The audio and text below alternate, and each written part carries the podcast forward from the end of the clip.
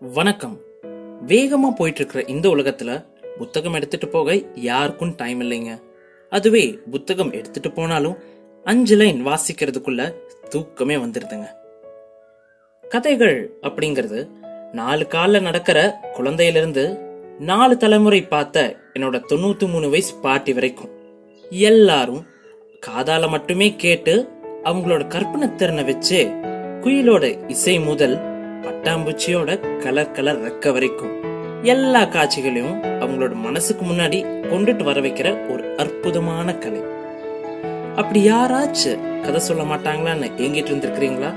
கவலையை விடுங்க. அப்படி அற்புதம் நிறைந்த நிறைய குட்டி குட்டி கதைகளை தினமும் நான் உங்களுக்காக சொல்ல போறேன்.